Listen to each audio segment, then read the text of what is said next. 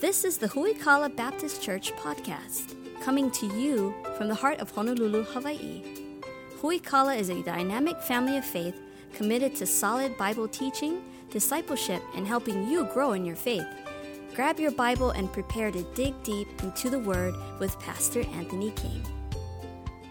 Grab your Bible this morning, turn to Psalm 68, if you would, this morning. Psalm 68. We're continuing our online exclusive series entitled Hope from the Psalms. If you missed any of the message so far, you can always get caught up at our website at huikala.church. Uh, my favorite way to stay caught up on the messages is our new Huikala app. If you haven't gotten it yet, you got to get it. Uh, as soon as our messages are completed online, uh, they'll be posted immediately to our app. And so if you've missed any of the messages so far from the book of Psalms, you can always get caught up at our website at huikala.church or download the app and stay caught up that way.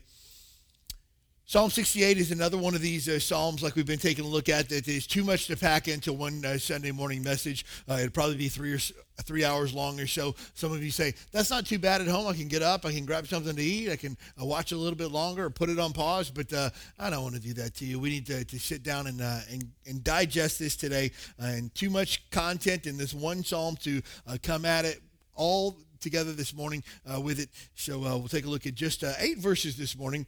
Uh, so we'll take a look at the uh, first, I'm sorry, first seven verses of Psalm 68 this morning. Entitled today's message, Hope in the Father. Hope in the Father. Psalm 68, starting in verse number one. Let God arise, let his enemies be scattered, let them also that hate him flee before him. His smoke is driven away so drive them away. As wax melteth before the fire, so let the wicked perish at the presence of God. But let the righteous be glad. Let them rejoice before God. Yea, let them be exceedingly rejoice.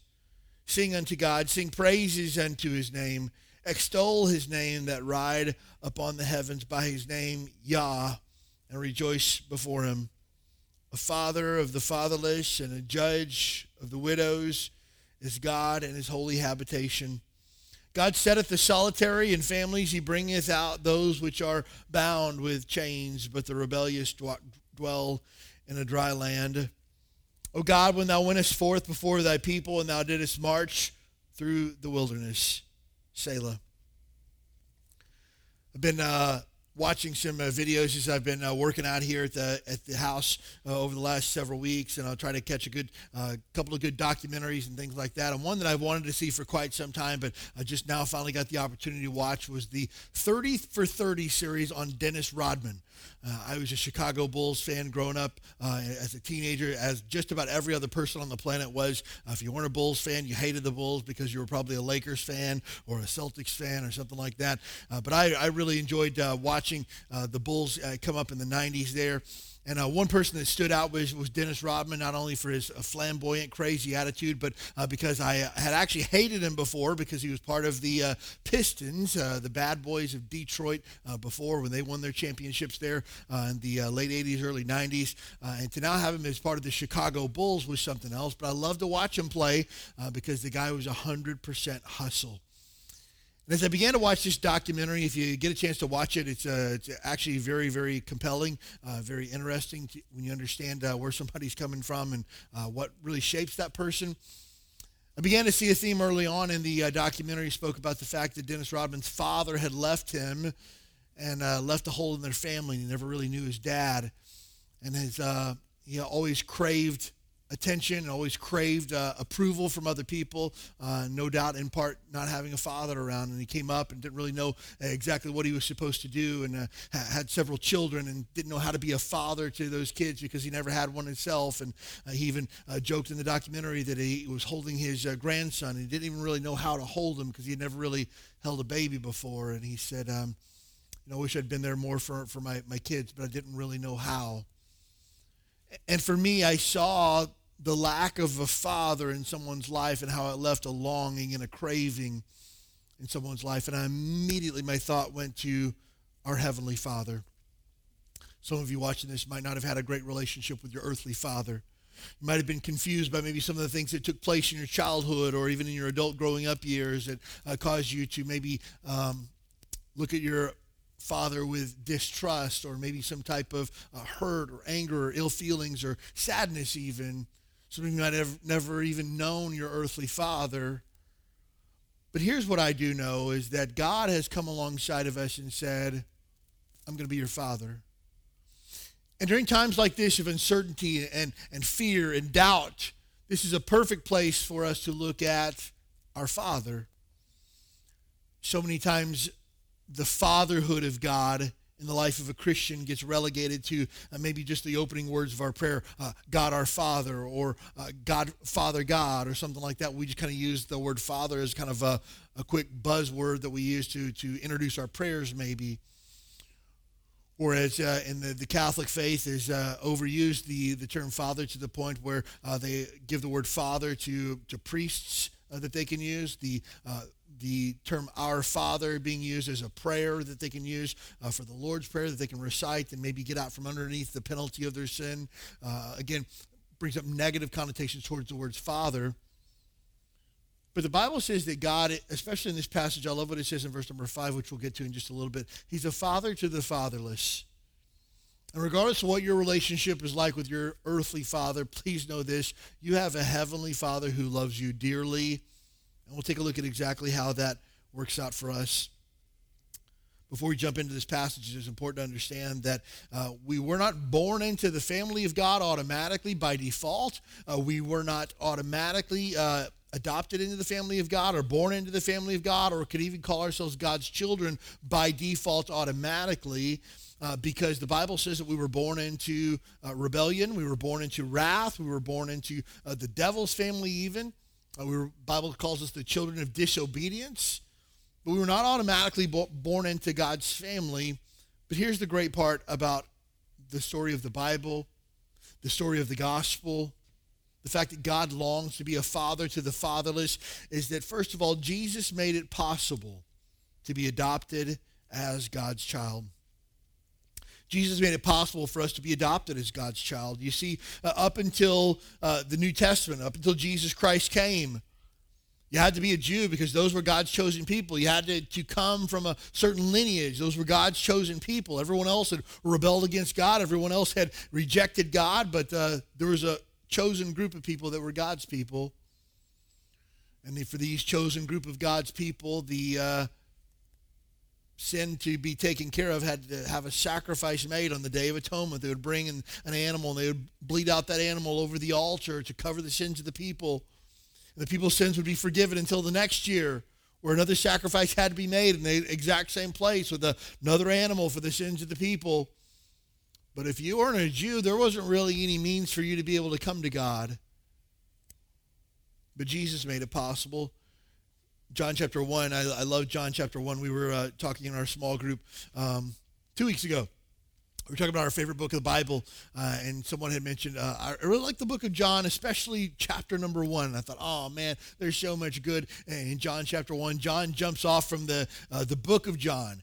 He doesn't talk about Bethlehem. He doesn't talk about shepherds. He doesn't talk about uh, a star in the night. He doesn't talk about prophecy. He starts off John chapter one, verse number one. In the beginning was the Word, and the Word was with God, and the Word was God. John 1 1, Jesus Christ is God in the flesh. But he goes on in John chapter 1, verse number 11, says, He came into his own, and his own received him not. He actually came to save the Jews, and the Jews says, No thanks, we're good. We're still going to wait on that Messiah. Jesus says, I'm him. They said, No, you're not. And Jews to this day reject Christ as the Messiah.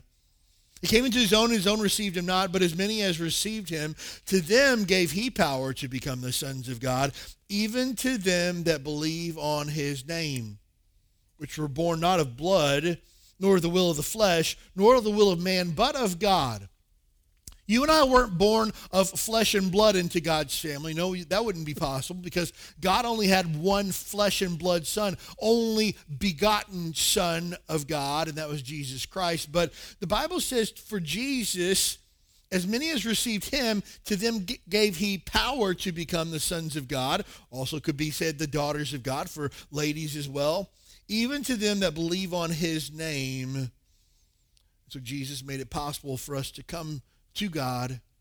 You see, our relationship with God was broken from the very beginning because of our sinful condition. We could not come to God on our own. God is perfect. God is holy. God is without sin. And because of that, our sin actually repels God. God says, No thanks, get back because of our sinful condition. So our sin must be purged before we can come to God. Our sin must be cared for before we can come to God. And Jesus Christ made a way for that to happen. The Bible says the wages of sin is death, and that all of sin and come short of the glory of God. So you and I are guilty of sin. Uh, the penalty of our sin is death. The Bible says that uh, in the end, God will judge sin. He'll open up the book, which is the book of life. And everyone whose name is not found written in that book of life will be cast into the lake of fire for all of eternity. Revelation chapter 20 says these key words this is the second death. And that's important for you and I because the wages of our sin is that second death. We deserve to die and go to hell. But God loves you too much to allow that to happen. But God so loved the world that he gave his only begotten Son, that whosoever believeth in him should not perish, should not see that second death, but have everlasting life. John 3.16 says, Romans chapter 5, verse number 8, but God commendeth or demonstrates his love toward us, in that while we were yet sinners, Christ died for us. I was supposed to die, you were supposed to die, but Jesus died in our place because of God's love for us. And if you would be willing to put your faith and trust in Jesus Christ as your Lord and Savior, the Bible says that you can be saved and you can be adopted into God's family. You see, all who come to God in faith and repentance will become his children.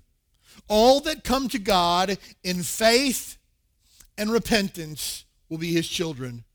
I have to come to God believing that he is the God that created me, believing that he sent his son Jesus to die on the cross to pay for my sins believing that I cannot make it to heaven on my own or of my own good merit, that I can't be good enough or do enough good stuff or religious stuff to get to heaven. I have to believe that Jesus is the only way. I have to believe that he has paid for my sins, and I put my faith in Jesus Christ. You see, God needs my faith, but he also needs me to let go of my sin. I can't say, I want to hang on to my sin, but I want Jesus too. No, the Bible says you got to let go of that doesn't mean that we'll never sin again. It means we no longer want to serve our sin. We no longer want to love our sin. We only want to love and serve Jesus now. And the Bible says that if you'd be willing to repent, that means turn from and turn to, to change your mind, which results in a change of heart, which results in a change of my action. The Bible says that you could be saved and become a child of God. Jesus goes on in John chapter 6, verse number 37 to say, All that the Father giveth me shall come to me. And him that cometh to me, I will in no wise cast out. Anyone who comes to Jesus Christ in faith and repentance, God says, come on in. Everyone's welcome here. But it requires you to come in faith and repentance. Anyone who comes, Jesus says, all in no wise cast out. For I came down from heaven not to do my own will, but the will of him that sent me. And this is the Father's will which hath sent me, that all which he giveth me, I shall lose nothing but shall raise it up again at the last day. And this is the will of him that sent me, that everyone which seeth the Son, that's Jesus Christ, and believeth on him, may have everlasting life, and I will raise him up at the last day. Jesus says, Here's why God sent me. He sent me to save people from their sins. That's the whole reason that Jesus came. To save you, to save me from our sins. And the Bible says, anybody that would believe on him, Jesus says, I've got you, you've got everlasting life, and I'm going to raise you up at the last day. So, friend, if there's never been a time in your life where you put, put your faith and trust in Jesus Christ, please understand the rest of this message won't make a whole lot of sense because God is not your father. The Bible says in Romans chapter 5, you're the enemy of God. The God is not your loving, merciful, gracious heavenly father. God is the righteous judge who will judge your sin one day, and you will be held accountable for all that you've done. But God doesn't want it that way. He wants to save you from your sin. You see, He's put your entire account upon Jesus Christ. Jesus suffered, bled, died, paid for the sins of you, paid for the sins of me so that we could be forgiven. So the Bible says that we could be risen just like Jesus Christ was raised from the dead. You and I can be raised to walk in newness of life. Romans chapter 6 says. Look at this passage in Psalm 68 this morning, it's important to understand, first of all, that God is righteous and holy. First of all, uh, verse number one, let God arise, let his enemies be scattered, let them that also hate him flee before him. As smoke is driven away, so drive them away. As wax melteth before the fire, so let the wicked perish at the presence of God. But the, let the righteous be glad. You see, the wicked are the enemies of God. Friend, that might be you today. If it is, I, I beg of you. I'm pleading with you to use a Bible word, I beseech you. Turn from your sin and turn to Jesus. The wickedness and sin that you hold so near and dear to your heart is not worth enduring the wrath of God. It's not worth throwing away all that Jesus has done for you to live for your sin because your sin will bring you no satisfaction in this life and your sin will bring you nothing but God's wrath and punishment in the next. It's not worth it. I guarantee you that because God is righteous and holy, sin has no place in his presence. Sin has no place in his presence. Again, uh, verse number two so let the wicked perish at the presence of God. Ezekiel chapter 39, verse number 7 says it this way So I will make my holy name known in the midst of my people Israel and I'll not let them pollute my holy name anymore. And the heathen shall know that I am the Lord, the Holy One in Israel. He says, Hey, Israel, I'm not going to let you, my chosen people, profane my name. You're not going to pollute my name any longer. No, no, no. Everyone will know that I am God. I am the Lord. I am the Holy One of Israel. So this sin has got to stop. Verse number one says, Let his enemies be scattered, let them that also hate him flee before him. We see also in this passage that when God arises, his enemies are always dispersed. When God rears his head of his wrath, his judgment, his awesomeness, his majesty, his greatness, his glory, his enemies always run for the hills every single time. The beginning of this psalm is very similar to Numbers chapter 10, verse number 35. And it came to pass when the ark set forward that Moses said, Rise up, Lord, and let thine enemies be scattered, and let them that hate thee flee before thee.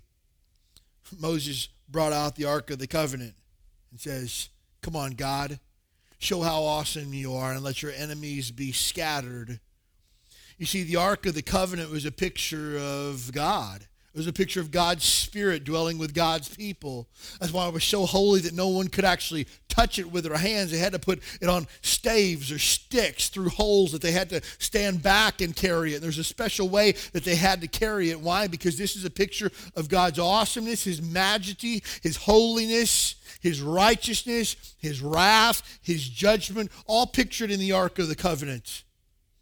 And Moses sat it down and says, Hey, God, rise up and let your enemies be scattered. Because when God arises, his enemies are always dispersed. None can stand in the presence of a holy God with a wicked, sinful heart. None. And friend, if you're listening to this today and there's never been a time in your life where you've accepted Christ as Savior and you've repented to God for your sin. You are the wicked standing in the sight of God. And there's coming a day when God's wrath will be poured out. Because God is holy and God is just. He is righteous. And we find all throughout Scripture that sinners will always be crushed under his wrath. Sinners will always be crushed under his wrath. Again, verse number two, as smoke is driven away, so drive them away. As wax melteth before the fire, so let the wicked perish at the presence of God. It's important for you and I that call God our Father to understand how our Father likes things done. I don't know if as a kid you ever went over to spend the night at somebody's house or had somebody over to spend the night at your house. And when you got over, you kind of get a lay of the land. Hey, this is my mom and dad's TV. Don't touch that. Uh, you know, you open up the fridge. This is my dad's soda. Don't drink that. Uh, you know, you can eat anything that's in the, the this part of the pantry. That's fine. This is my dad's chair. Nobody sits here except for, for my dad. Well, friend, let me help you with this this morning. Your father, your heavenly father, let me give you a lay of the land. He doesn't tolerate sin at all. He's holy and he's righteous. He's loving, he's compassionate, he wants all to come to him. But sinners will always be crushed under the weight of the wrath of God every single time. That's why this church exists. Because sinners stand in danger of God's judgment, and it's my job and yours to tell people how they can find salvation through Jesus Christ alone, so they'll never have to endure the wrath of God, so they'll never see the judgment of God. Friend, this is why we as Huikala Baptist Church can't just put a sign out front that says service is closed until further notice, God bless. You know why? Because people are still dying and going to a Christless hell, and they're still in danger of God's wrath and judgment, and we don't get to take a day off from the work that God's called us to do because we need to let people know my Father loves you dearly and wants to be your Father. But if you reject him, you'll stand in the wrath of God, my Father, and God, your judge. And that's why we can't just take a couple of months off. That's why we can't just say, ah, here's a couple of old messages. Listen to those, and maybe we'll get back together in a few months. No, friends, we got work to do every single day. Because I know what my Father wants. I know what my Father expects. Nahum chapter 1, verse number 1 is in your notes. The burden of Nineveh, Nineveh the book of the vision of Nahum the Elkoshite. God is jealous, and the Lord revengeth. The Lord revengeth and is furious.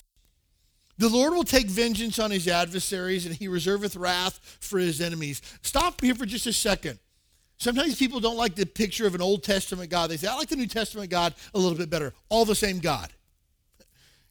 And people who sometimes say, you don't really need to read the Old Testament. That's more of history, and New Testament is how God deals with people now. Uh, the idea that we got two different gods, that's just not a biblical idea. You need to read the entire Bible cover to cover to understand who God is and who your Father is. Again, the idea that we can just read the New Testament and get God and the Old Testament is just history is not a biblical idea. The Bible says that all Scripture is given by inspiration of God. How much of Scripture? All of it. Is God breathed so that you and I can know God and what He expects of us and we can know our Father better? Again, Nahum chapter 1. He reserveth wrath for his enemies. That's why I don't want to be his enemy. I want to be his son. The Lord is slow to anger and great in power. But here's the thing He will not at all acquit the wicked. You see, an acquittal says, it's fine. Don't worry about it.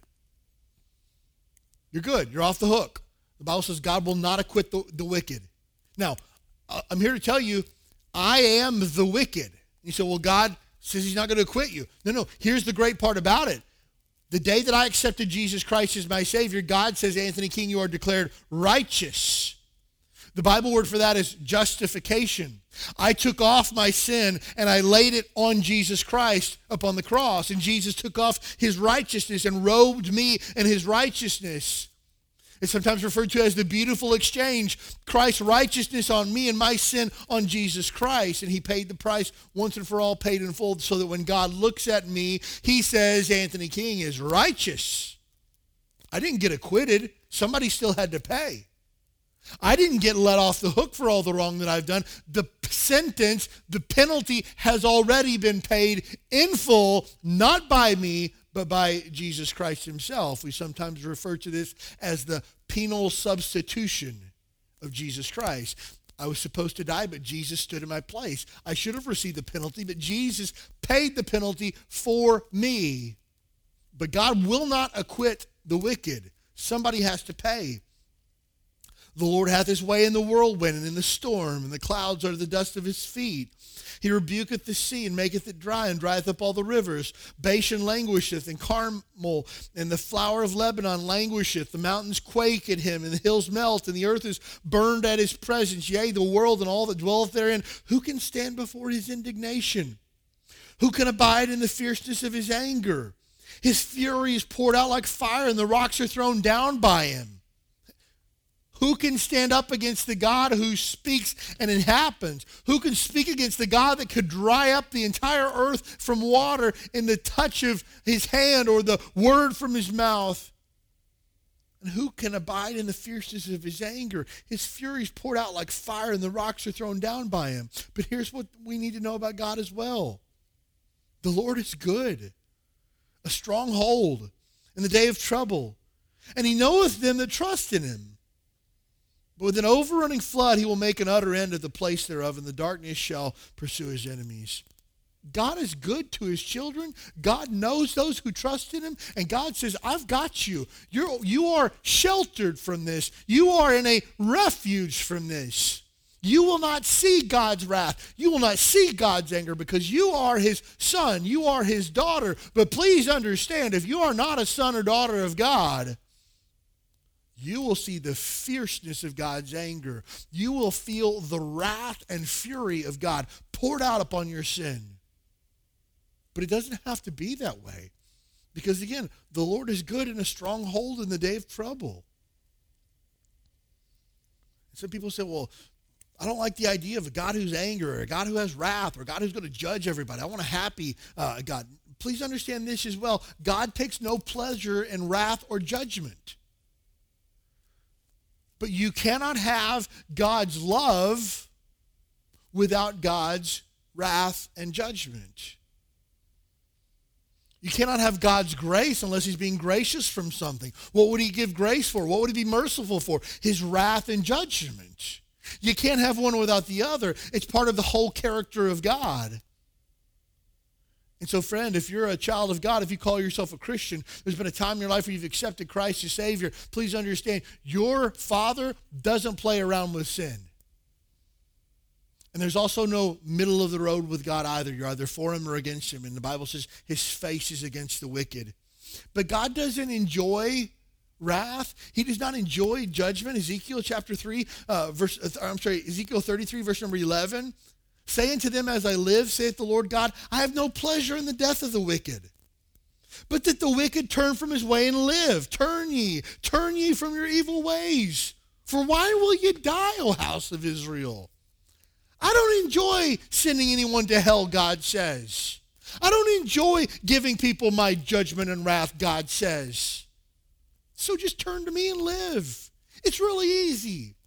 Put your faith and trust in Jesus Christ as your Savior, and you will receive all the promises of God. You will receive all the benefits of sonship and daughtership in the family of God. You don't have to rebel against God and do things your own way had someone tell me one time, well, if God's so loving and so compassionate, I'll just work things out with him when I get there.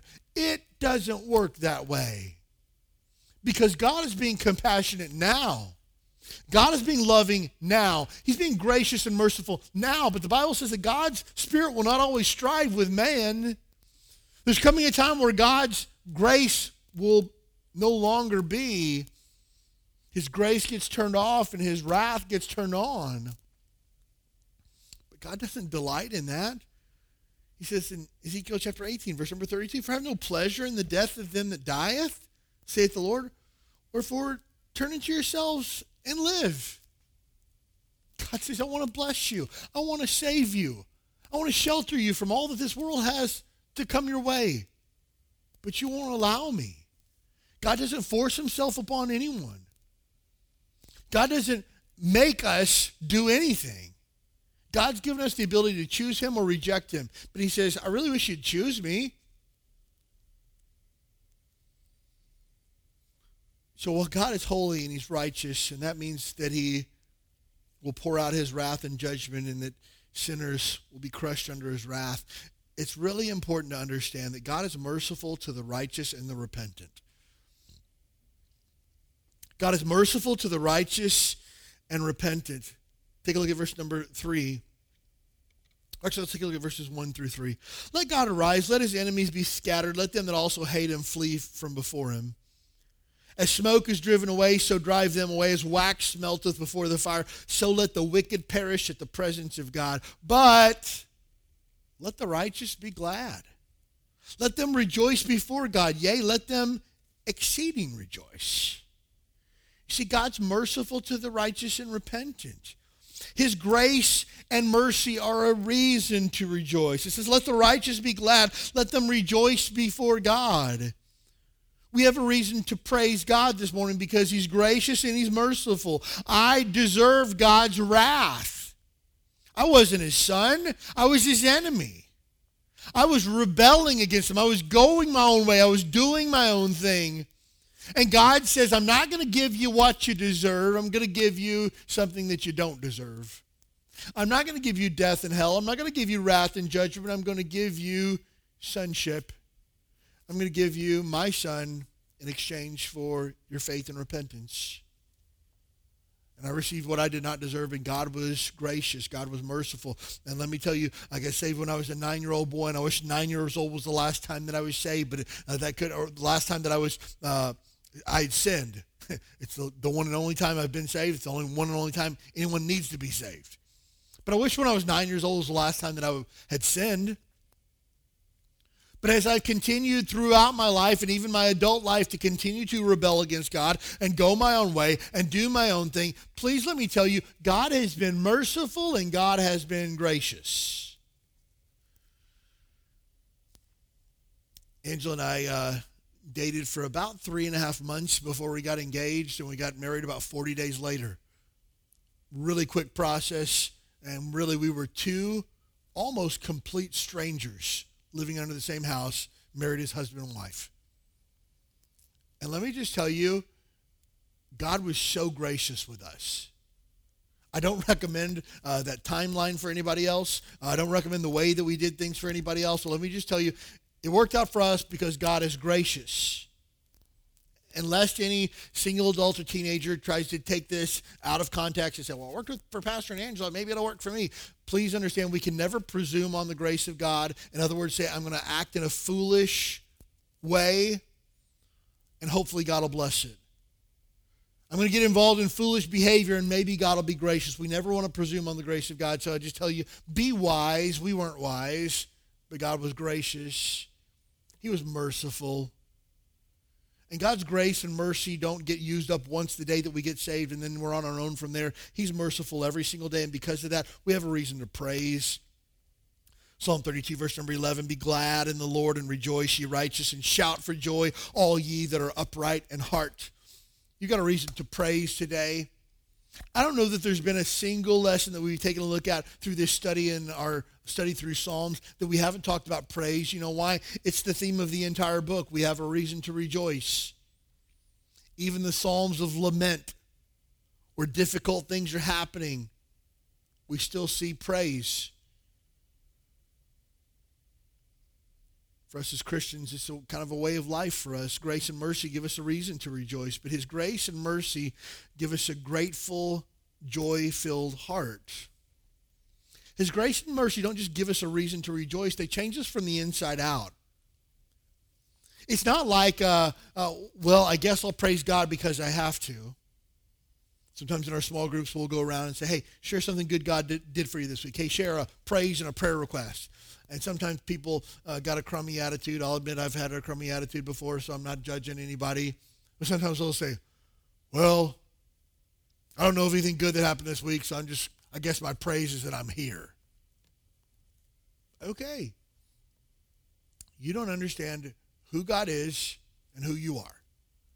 Because if we really did, it would change our heart from the inside out. And so sometimes we can be forced to praise, but you can't be forced to have a joy filled heart. It's something that you have or you don't. Joy comes about as a result of the Holy Spirit at work in my life. If I'm filled with the Holy Spirit, the Bible says in Galatians chapter 5, verse number 22, out of my heart will come love and joy. First two things that come out of my heart if the Holy Spirit's at work inside of me. But we take a look at verse number three here in Psalm 68. But let the righteous be glad, let them rejoice before God. But he stops and says, Yea, let them exceedingly rejoice. And the idea here is not that we just rejoice or we just praise. What's something good God did for you this week? Well, I'm alive. No, no, no. The idea of exceedingly rejoice means I praise with a joyful heart. I rejoice with gladness. I'm having a hard time thinking of, of everything good God's done this week. But let me just tell you, praise God, I'm alive. I woke up this morning, I had breath in my lungs, and I'm alive to see another day. And God is good. He's always faithful, and I'm glad to be his child. Can I get an amen? Amen. There's nobody here to amen me, so I did it myself. The idea is I want to praise God, not just because out of obligation. Well, I guess I have to, but I do it with a, a glad, joyful heart. Sometimes when we sing together, you see people that are just phoning it in. They got their hands in their pockets, looking at the words, kind of muttering with their mouth. That might have even took place in your home this morning. If it took place in your home this morning, look at the person who did it. Give them a stink eye right now. Okay, good. Sometimes people, when they praise God, they're just like, well, I got to sing this song. I've got to stand up, or people are going to look at me funny. But I'm just going to put my hands in my pockets. I'm going to cock my head to the side. I'm going to squint a little bit like maybe I can't see what's on the screen. And I'm going to mutter some words under my breath. Hey, you, you praised, you rejoiced, but it wasn't with a glad heart. And then sometimes you'll see other people with just tears streaming down their faces. They sing about how good God is. Just sometimes you see people stop singing, not because they're not checked into the worship, not because they're not checked into the praise, but because they're so overwhelmed with emotion that they just can't even get the words out. I think of the song, It Is Well with My Soul. My sin, oh, the bliss of this glorious thought. My sin, not in part, but the whole is nailed to the cross and I bear it no more. Praise the Lord, praise the Lord, O my soul. It is well. Why is it well? Because my sin has been nailed to the cross of Jesus Christ and is paid for once and for all. Though Satan may buffet, though trials may come, let this blessed assurance control that Christ has regarded my helpless estate and has shed his own blood for my soul. Think about that. God looked at what I was going through and he said, Anthony's completely hopeless, completely and totally worthless, but I choose to love him and I choose to give my life for him. I have a difficult time singing it as well with my soul and just getting through it without getting choked up because those words mean something deep. I can't sing this song, Glorious Day, without getting a huge grin on my face. One day the trumpet will sound for his coming. One day the skies with his glory will shine. Wonderful day, my beloved one bringing. My Savior, Jesus is mine. I can't sing that without a smile on my face, thinking about the day that I get to see Jesus Christ face to face. Wow. Yet some people, the trumpet coming. I don't get it. Hey, look, check your heart. Make sure that your heart's right with God. I realize sometimes you're going through things and you, you might say it's hard to sing stuff like that because of the hurt or the pain or the intensity of things that I'm feeling. I get it. Let me just tell you choose to praise God anyways. Choose to give God praise. We took a look at last week. Praise is a choice, hope is a choice. We see that we as Christians, we're all about praising God. It's what we do. Take a look at verse number four. Sing unto God, sing praises to his name, extol him that rideth upon the heavens by his name Yah. You say it looks like Jah. It's short for Jehovah. It's where we actually get the end part of Hallelujah. And rejoice before him. Sing unto God, sing praises unto his name. You see, we're all about praising God. I love what Psalm 33 says. Verse number one, Psalm 33 1. Rejoice in the Lord, O you righteous. Now, again, we're not righteous because we're good or because we do the right thing. We're righteous because Jesus Christ has declared us righteous by his sacrifice on the cross. Now, many times in the Bible, righteous speaks of those who do the right thing or who follow after God. So rejoice in the Lord, O you righteous, for praise is comely for the upright. I love. I love that phrase. Praise is comely for the upright. You know what the word comely means?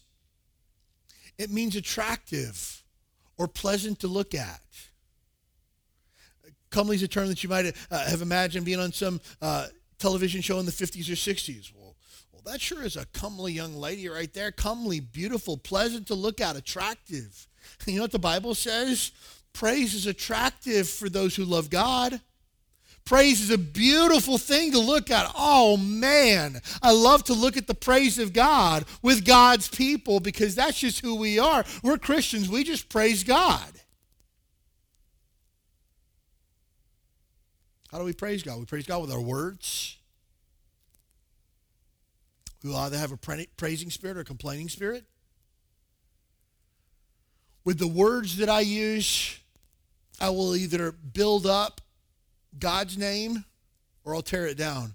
You might say, "Well, I don't I don't do anything to tear down God's name." Your complaints that you air out are evidence that you are not content with the way that God has things. Look, I don't enjoy staying at home and working at home as much as anybody else. I, I, I, don't enjoy it. It's not my thing. But I know this God has us here for a time. I don't enjoy preaching to a camera in an empty auditorium. It's not my thing. But you know what? God has us here for a predetermined time until He determines that it's going to pass. And He's got us here for a reason. And so if I want to gripe and complain about, oh, I just wish we could have church. I don't know why we can't get together. You know, when are we going to be able to do this? Uh, that just says that I'm not content with the way that God has things for now. So I need to shut my trap and I need to get to praising.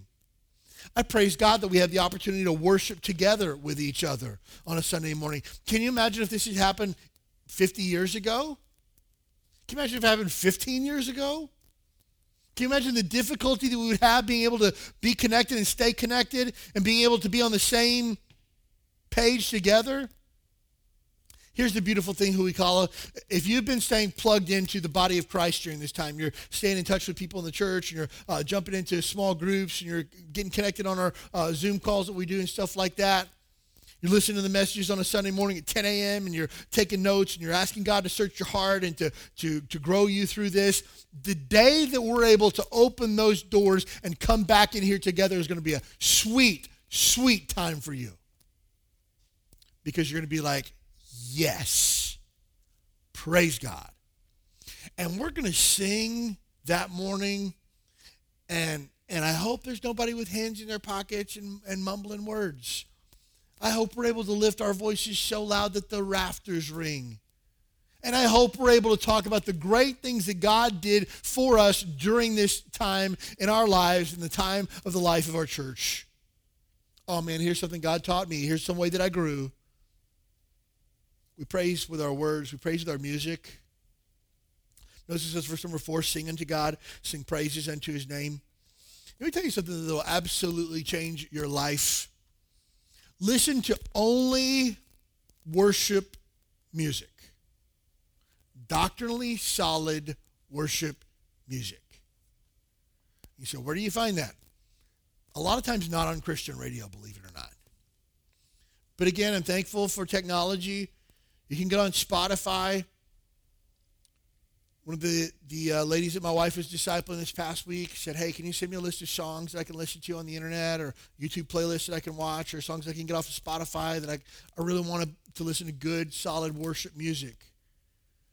Man, I'm telling you, it'll do something to your heart, it'll do something to your spirit, it'll do something to the words that you use.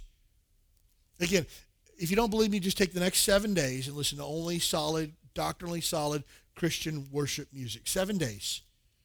And let me just tell you, it'll do something to your heart. It'll change you. But we praise God with our words. We praise God with our music. We praise God with our family. You know, we as a family like to, to talk about what God's doing in our lives and how God's grown us. We praise God as a family together. Sometimes uh, families, the only time they get really get a chance to praise God is on Thanksgiving Day before we eat. Hey, sure, one good thing God did in the last 365 days. All right, let's eat some turkey and, and move on. No, no, no. Praise is not a day set aside for praise. Praise is a way of life for us as Christians. And we need to teach our kids from a very early age what praise looks like. And we do that by example. We praise God together with our family, and we praise God with one another. I'm thankful for some solid Christian friends that I have that we can talk about what God's doing in our life. We can praise God together and share just the goodness of God and talk about it. So it says, Sing unto God, sing praises unto his name, rejoice before him. We're all about praising God. So, your father's a father that hates sin. He doesn't delight in punishment. He doesn't delight in judgment. He doesn't delight in wrath. He delights in saving. Your Father is a father that's merciful to those that are righteous and repentant. Our Father is a father who likes to be praised. And sometimes people can look at that on the surface and go, well, how arrogant is God that he desires praise? Let me just tell you, he's the only one that's worthy of praise. Think about that for a minute. We all like praise because uh, many times we're proud individuals. We like people to say good things about us. You know, if we eat healthy for three days, we're waiting for somebody to tell us that we've lost weight. You know, if we get our hair cut, we're waiting for somebody to acknowledge the fact that our hair looks good. If we prepare a meal, we want people to say, This is probably the best fried chicken I've ever had in my life. We want praise. But here's the problem with praising man is that to be able to praise man, we have to neglect all the bad things about them. You know, to say that I have a totally awesome manly beard, which I know you want to say that, right? I know that you're thinking it, you just didn't say it. Oh, sometimes people say, well, you know, I've never, I wish I could grow a beard like that. I don't have a big, thick beard like that. But to do that, you have to neglect the fact that I'm a 42 year old man with a completely and totally white beard. You, to praise one thing, you've got to neglect the rest of it. So again, you might be able to say, oh, you're really good in this one area, but I have to neglect the fact that you're terrible in other areas. So, really, the only person who's worthy of praise, the only person who's worthy of adoration is our Father. And He loves praise because He's worthy of it. I can say, God, you're so loving, caring, compassionate. And, and people can say, well, then you've got to neglect His wrath. No, no, no. I can praise Him for His wrath and judgment because He's just because he doesn't want, he doesn't delight in wrath and judgment. I can praise him for the fact that he is loving and merciful. I don't have to neglect anything because he's worthy of our praise. And so our Father loves praise. But our Father is not just our Father, he's a Father to all the fatherless. Again, it's sometimes difficult to talk to folks about God, their Heavenly Father, not understanding what their relationship with their earthly father was like. I love my dad outside of my wife. He's one of the best friends I've ever had in my entire life. He was the best man at uh, my wedding um, and just one of the best friends I've ever had in my life. We have a, a great relationship even to this day. And so when I imagine God, my Father, I can see a God who is caring, loving, compassionate, providing, protecting. Other people are not so lucky, though. You might say, I never knew my father. My father was angry. My father was an abusive uh, person. My own grandfather, my father's father, was an alcoholic. And so while my dad didn't couldn't fully grasp what it meant to have a heavenly father because his earthly father had ruined that image, he began to know and understand a God of love and compassion and kindness and mercy and grace. He began to understand through the scriptures who God is and what a heavenly father is and how an earthly father should act. This is why, for us dads, it's so incredibly important that you and I portray to our children what God the Father looks like. We should be kind. We should be compassionate. We should be full of mercy. There will be times that we have to chastise our children because of their, or discipline them as a result of their misbehavior, but it's always done out of love and patience and a desire for repentance. We always want to shape them and mold them into the model of Jesus Christ. We're not trying to make them little versions of ourselves. We're trying to make them little versions of Jesus Christ. And understanding your heavenly Father will help you to be a better father. And may God forgive us when we as fathers fall short of that because we're selling our children's view of their heavenly Father short. But God's a father to all the fatherless. Doesn't matter what your, your home life was like. God's your father now. If you're willing to be his child, he's willing to be your father. And he wants to protect and provide and defend and support, to love, and encourage the way that a father should. Take a look at verse number uh, five here. He's a father of the fatherless and a judge of the widows. That word judge doesn't mean that he judges them, it means he protects them, he watches out for them, he cares for them. Those widows who have no man to care for them, God says, I've got you. I'll take care of you. You don't have a father, no worries. I'll take care of you. If you look at this, God is looking for those without a defender to be their defender. God is looking for someone without a caretaker to be their caretaker. God's looking for those without a protector to be a protector. And I think if we were honest with ourselves, we all look at that and we would say, yeah, I need that. Yeah, I had an earthly father, but I could definitely use a heavenly father. I, I'm not a widow, but I could definitely use some protection and some providence for sure. I love what he says next, verse number uh, six. Verse number five God's the fatherless, father of the fatherless, and the judge of the widows is God in his holy habitation. God setteth the solitary or the lonely in families. God places the lonely in families. Again, no problem if you didn't have a good home life growing up. No problem if you're alone. No problem if you have no family. God's given you a family now. He's taken the lonely, the orphaned, the left behind, and he's now given them a family because he's the father. And friend, if you're a, a, a, part of who we call a Baptist church and you call this your church home, you're part of family here. And that's the thing that we stress so heavily here. Somebody was talking a couple of weeks ago on one of our uh, Thursday night calls, and they said, I've been going to church my whole life, but this is the first church family I've ever been a part of. Mm.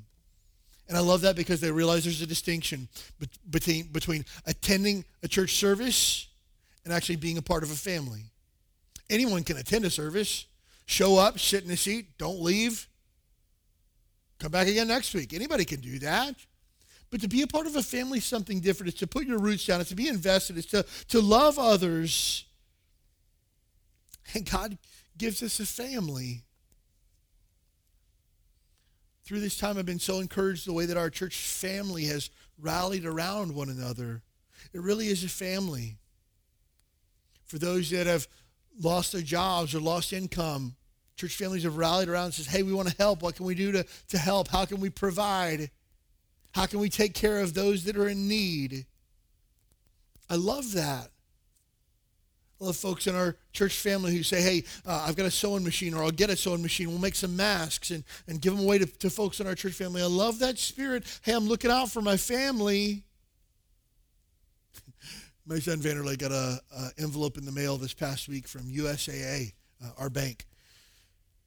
And he said, I said, hey, what was your uh, letter from USAA? He's like, uh, it's just a letter saying we're all in this together. And I go, oh. And he goes, yeah. I was like, was hoping it was a check or something, but like, we're in this together. What does that even mean? and I laughed like, in the in the mind of an 18 year old. Hey, I don't want to hear that we're in this together. I want to see me. I want to see some money, right? Show me the money. Don't send me a letter telling me we're all in this together. I love that. But that's kind of the idea that uh, there's people who say that they're family, and then there's those that are family. Was thankful for one of the men in our church. He said, Pastor, I received a stimulus check, but God's been so good to me. I want to give a portion of my stimulus check to the church to, to meet other people's needs. Yes.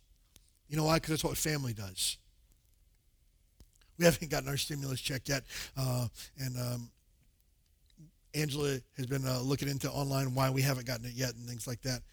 But it's interesting that when our stimulus check comes in, my wife and I are not going to divvy up who gets what part of it or, or okay, you're going to get X amount of dollars and I'll get X amount of dollars. We'll give the kids X amount of dollars over here. No, no, no. We haven't even thought that. You know why? Because we're family. what I have is hers and what's hers is mine. I didn't get a stimulus check. Our family got a stimulus check. We'll get. I'm speaking by faith in advance. You know why? Because we're family. I'm thankful that somebody had the idea that, hey, what God gave me, I didn't need, but somebody else in need will. I'm so thankful that people in our church family, within days of the work at home, stay at home order coming out, and people losing their jobs and things like that, within days, people sent money to the church and, hey, use this for, for people in need. It's some former members of ours that uh, haven't attended church here in, man, almost 18 months, almost two years sent a check for $1,000. Says, Pastor, would you use this for whatever the church family needs, whether it's to pay bills, whether it's to help out someone in need, whether it's to be a blessing to somebody? We love you guys and we're praying for you. And I thought to myself, you're not a member of our church anymore, but you're still part of our family. You know why? Because Ohana doesn't know geographic boundaries. Ohana doesn't know a particular time on a Sunday morning that they get together. They just know we're all in this together. Where did we get that family? God, our Father, gave it to us. Our Father took the fatherless, the widows, those that were lonely, and He placed them all in a family where He could be the Father and care for them. I love our Father. Next, it says, verse number 6 He bringeth out those which are bound with chains. God sets those in bondage free. You and I were in bondage to our sin. The Bible tells us in Romans chapter 6, and God set us free from that. You and I were in bondage to the world. Jesus set us free from that. Notice now, though, he didn't take the chains off to just shove you out to do your own thing. He didn't turn me loose from my sin to allow me to be in bondage to something else. The book of Galatians talks about how God didn't set us free from the bondage of the law to bring us back into a new type of legalism. Romans chapter 6 tells us that God didn't set us free from our sin to only go back to our sin. Uh, the Bible says, just as a dog returneth to his vomit, so a, a fool returneth to his folly. We didn't get set free to go back to that again. And it's interesting, the, the words that are used in, in the Bible, verse number six, he says, He bringeth out those which are bound with chains. That word bringeth out means to bring them out of out of a place into a place of prosperity. Bringeth out doesn't mean just to like open the door and let them out. No, it means to, to bring them out and set them up and take really good care of them and, and to prosper them. You know why? Because God is compassionate. God's compassionate. Take a look at verse number 5 and 6. Father of the fatherless, the judge of the widows, is God in his holy habitation. God setteth the solitary in families. He bringeth out those which are bound in chains. But the rebellious still dwell in a dry land. God has no compassion upon the rebellious or the wicked. You want to go your own way and do your own thing? God says, Fine, you're free to do that. Don't expect me to help out, though. And again, if you're not a child of God, know this not only will you one day endure the wrath of God and the punishment for your sins, but until then, God's kind of got his hands off, going like, Yeah, I'm going to bless these guys over here, but you not so much. I try to explain to people sometimes that that they say, well, you know, before I was saved, God took really good care of me and God did good things for me and, and stuff like that. And I never really saw God's punishment and things like that. I get it. Understand this. If your kid comes up to me and asks me for $20, I may or may not give it to him. And, and they might say, oh, well, it's for this or for that. And when kids ask me for fundraisers and stuff for school, I remember having to sell frozen pizzas. I remember having to sell chocolate. I remember having to sell crafts that nobody wanted to buy. I get it. I've been there. I've done that. So when somebody asks me for a fundraiser money, I usually try to help them. But I'm not going to go out of my way to help them. And your kid might say, Well, I'm $200 short from being able to go up to the next level of this. Hey, hope it works out for you. I'm not doing anything for you. My kid's short, though. I'm calling in every single favor that I got. You know why? Because that's my kid. My kid asked you for 20 bucks. I'm going to say what for, and if it's a good reason, I'm going to give it to him. I'm not going to think twice about it. My kid asked me for a 100 bucks, and it's for a good reason. I'm going to give it to him and not think twice about it. You know why? It's my kid. Your kid asked me for a 100 bucks. Not going to happen. Just not. not. I'll do. I'll give you 20 bucks because I'm nice. I don't give you a $100. And so God is compassionate and caring towards all people. But if you want to rebel and go your own way and, and fall into foolishness and wickedness, God says, that's fine. Feel free. But understand what you're giving up as a result. But God is compassionate. And sometimes people say, well, that puts God at odds with his wrath. No, no, no. It, it perfectly meshes with who God is. God's wrath allows God to be compassionate. Because God is justified in his wrath, judgment, and punishment for sin, he gets the opportunity to be compassionate. But the Bible says he won't be compassionate forever. It's important to understand that in God's compassion, he does not save us primarily for our benefit, but he saves us for his own glory. You see, we sometimes get this mixed up in the fact that we think that God got something good for us, or God uh, saw something worthy in us to see us worthy of saving. God looks at us and says, You are utterly worthless apart from me. And God loves us not because we're lovely, God loves us because He's compassionate. I can take you to the place on Pensacola Beach. If you've ever gone to Pensacola Beach before, they've got a beautiful white sand beaches like nothing you've ever seen before in your life. Out of Pensacola Beach, they have a big, huge water tower that looks like a beach ball on the top. And uh, I remember Angela and I were dating, and we were walking out towards the beach there, and right at the edge of the beach was the very first time I told her, I love you. And I remember it like it was yesterday. I, you know, I had to like work up the courage to get the words to come out, but I said, I love you.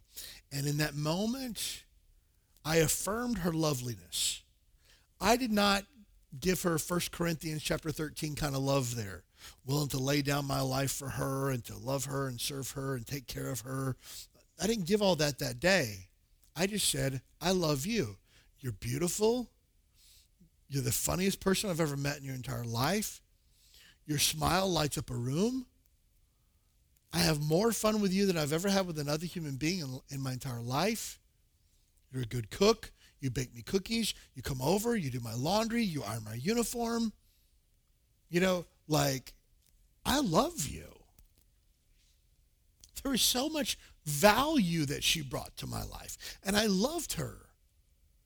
Now, I wish I could say that at that moment that I loved her with an unconditional agape biblical love. I just didn't. Had she been ugly, had she been a drag to be around, had she smelled bad, had she been really mean, I probably would have moved on to the next person. But God looks at you and I and doesn't see us as lovely. He sees us as ugly, mean, smells bad, acts bad, selfish, proud, blinded by our own sin rejecting of his goodness and his grace. And God says, all that aside, I love you. Unconditional, God given love. Why? Because God's compassionate.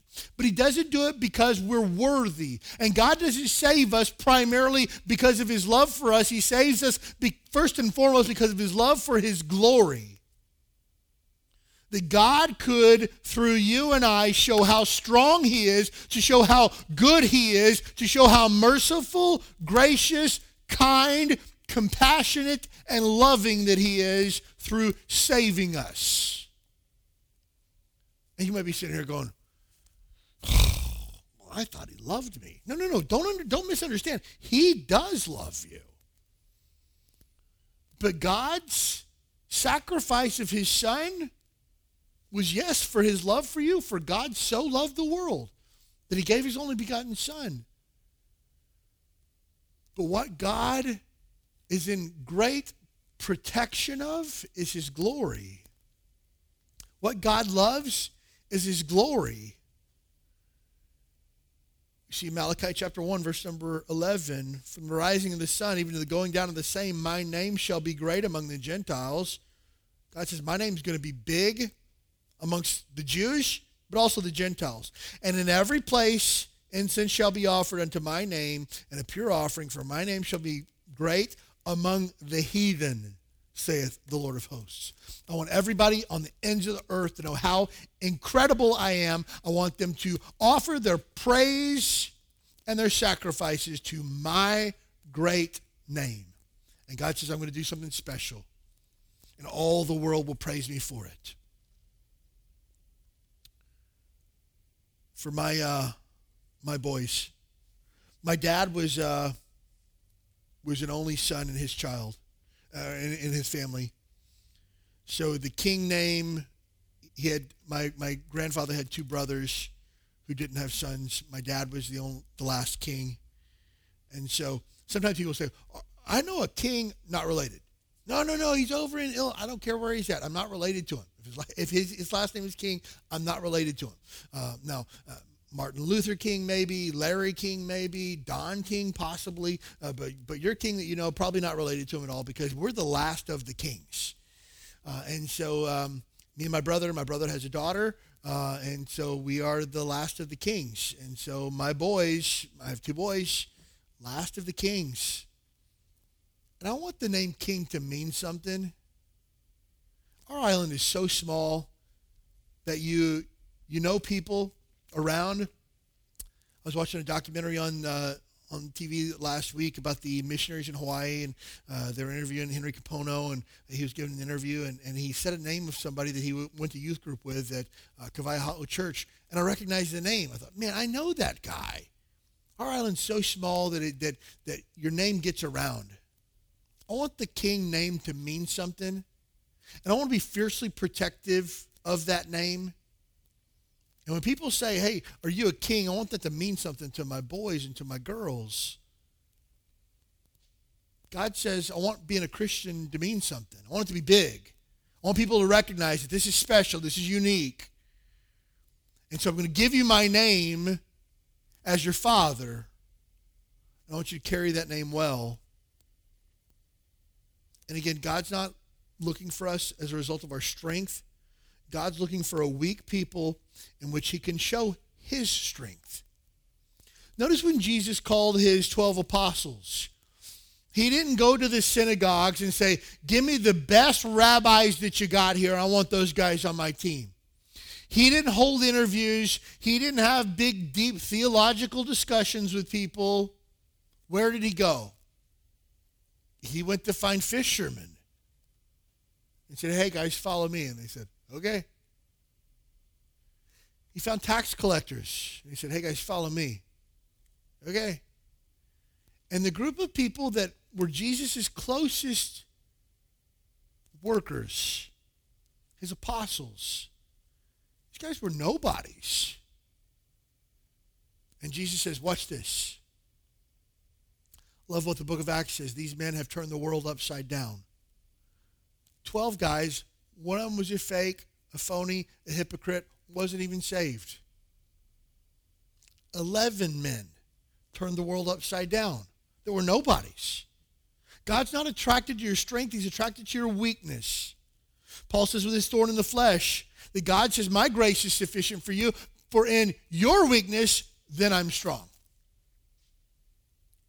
And so God is looking at you and I, the fatherless, the widows, the lonely, those in bondage, and he's saying, Yeah, you're my people.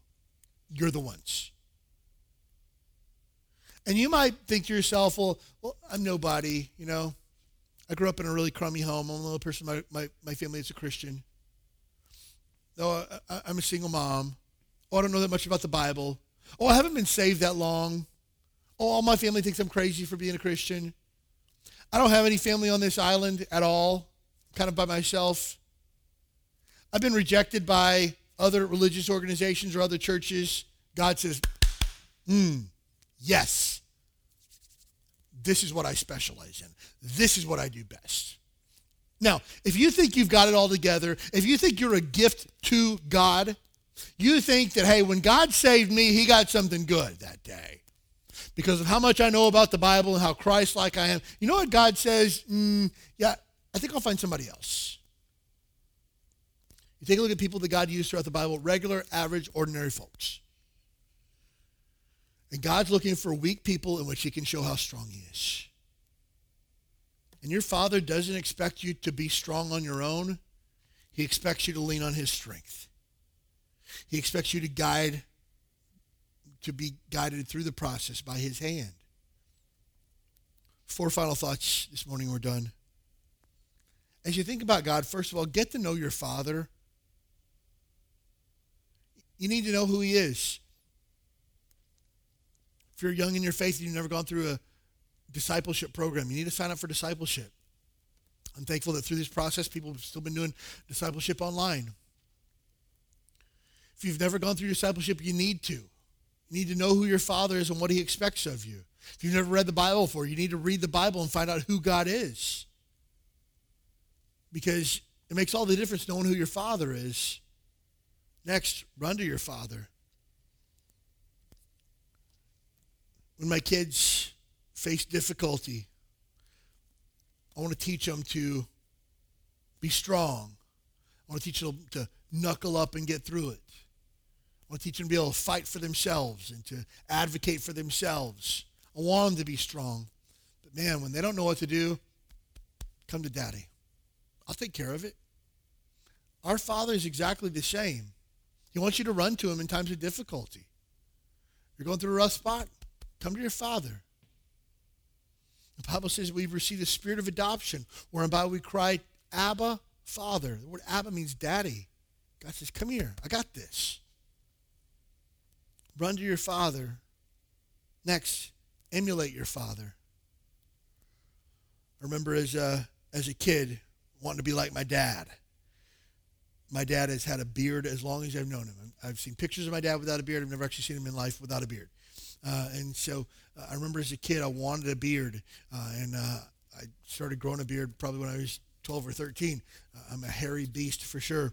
But I remember when I was younger than that, I would go in the bathroom and spend a lot of time in there, and uh, I would take my mom's uh, eyebrow pencils and I would draw a beard on myself because I wanted to look like my dad, and I'd talk with a low voice, and I'd wear a you know a undershirt tank top. I'd stand there in the and I'd talk with a low voice, talk about cars and stuff like that, like my dad, because I want to be like my dad. To this day, there's still some some characteristics and personality traits in my dad that I want to emulate as well. I think most kids who have a healthy relationship with their father want to be like their father in some way. And as a dad, I want to give my kids character traits that they want to emulate as well. But you know what I'm really trying to do? I'm just trying to emulate my heavenly father. I want to be kind. I want to be compassionate. I want to be caring. I want to see those that are acting foolish and in rebellion to God and still have compassion on them and still love them and care for them and serve them and help them. I want to be patient. I want to be long suffering. I want to be kind. I want to give mercy. I want to give grace. You know why? Because that's what my Father does. Finally, please your Father. I think all of us, to some degree,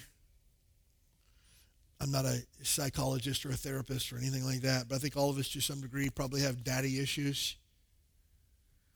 Where either we got a lot of affection from our father that we no longer get, or we didn't get enough affection from our father that we always crave, or something like that. But uh, you know what? Everybody wants to hear from their father. You did a good job. I'm proud of you. Hey, buddy, keep up the good work. Everybody wants to hear that from their father. And for me, I find my validation that I'm on the right track and I'm doing the right thing from God's word. And what I see in God's word, I want to do so that I can please my Father because there's coming a day where I stand before God And I want to hear these words so badly that it shaped the way that I live my life and the way that my family lives our life. I want to hear these words Well done, my good and faithful servant. That's all I need. That's it. I want to know that I did my best and it mattered. I want to know that it counted for all of eternity. But it requires that I live that way. And I want to live every single day in a way that would please my Father. Friend, you and I have hope today because our Father is in control of all of it. And He's not some out there distant dad who's disconnected. He's near and dear. He's here with us. He's walking with us through this process. You can reach out anytime and say, Hey, God, I'm struggling. Could you give me a hand with this? Hey, God, I don't know what to do. Could you give me some guidance? Hey, God, I think this is getting to be a bit much, for me. Could you take my burden for me? And he says, I got it. But what you and I need to remember as well is that there are people that we know and love that can't call God their father because they're enemies of God. I want to take the truth of the gospel and share it with them so that they can know the Father that I know, so they can be a part of the family that I'm a part of. So that so many people have this idea of church and religion, and they've been burned by bad churches or burned by false religion, and uh, they think, well, you know, church is for a bunch of fakes and phonies and hypocrites. You, you haven't met my Father. You don't know my family. This church is full of some of the finest Christian people I've ever met in my entire life, bar none. I've been going to church since I was born. I've never been a part of a church family like this before, ever. God's doing something special here. And I want other people to know my father. I want other people to know my family. And I'm not, I'm not ashamed of them. I'm proud to be a part of this family. And friend, you and I have hope this week, a confident expectation in God based on his character and the promises of his word. He's a good father. You can trust him. Let's have a word of prayer. Father, we love you. We thank you for the hope that we have in you. We thank you for being a good father to us. We thank you for loving us and caring for us. I pray that you would help us to live for you uh, this week. Pray for those that don't know, yet know you as their father. I pray if there's somebody listening to this today that is not saved, I pray that today would be the day that they're saved and put their faith and trust in you. God, I pray that you would help us to live as good sons and daughters this week. And I pray that we'd run to you every opportunity that we get. We'd seek to emulate you in every way, but we would ultimately live our life in such a way that would please you so that the day we get to see you face to face, we'll be, get to see you enjoy and uh, worship. God, thank you for being so good to us. Thank you for being such a good, faithful Father. God, we love you. We ask these things in Jesus' name. Amen.